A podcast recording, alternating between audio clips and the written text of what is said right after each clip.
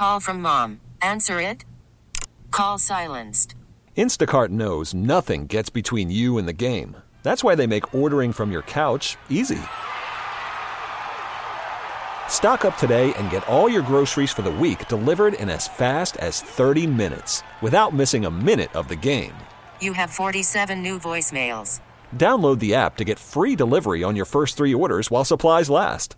Minimum $10 per order. Additional terms apply. New Jersey has become the latest state to remove TikTok from government computers. WCBS reporter Marla Diamond spoke to cybersecurity expert Anton Dahbura, the former director of the Johns Hopkins University Information Security Institute.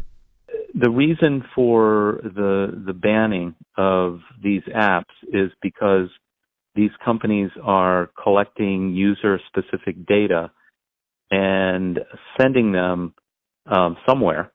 And uh, in some cases, the the purpose for doing that is in question. And even something as innocuous as the location of a user can really be used, especially if put together with other data that, that bad actors are collecting about, uh, about people.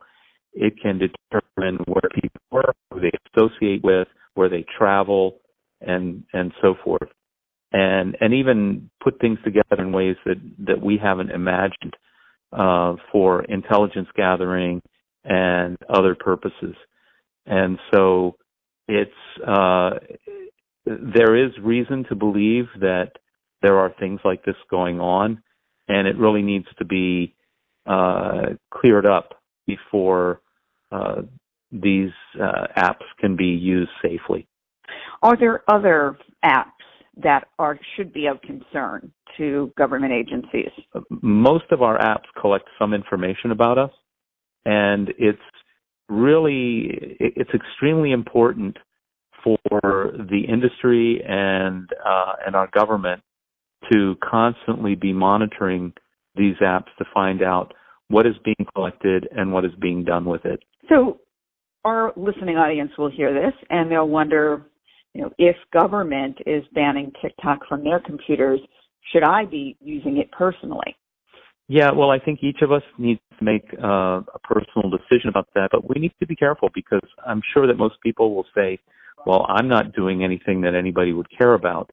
But I think we need to step back and think about that because depending on where we work, and it, it's not only uh, if we work obviously in a government facility or, uh, or or something like that, but also even a manufacturing facility, a pharmaceutical facility, there are many categories of uh, organizations that are considered to be critical infrastructure.